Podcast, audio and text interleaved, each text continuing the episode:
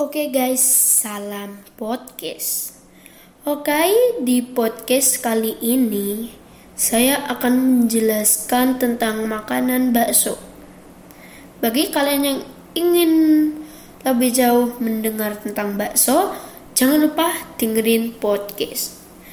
Oke, eh, bakso biasanya dimakan saat hujan deras Bakso biasanya dibuat dengan daging sapi atau daging ayam, lalu direbus, terus dihidangkan dengan kuah yang sangat segar. Biasanya bakso identik dengan kerupuk. Bakso adalah makanan biasanya di malam hari atau di siang. Oke, bagi kalian yang ingin mendengar lebih jauh podcast ini, jangan lupa ikuti. Bye.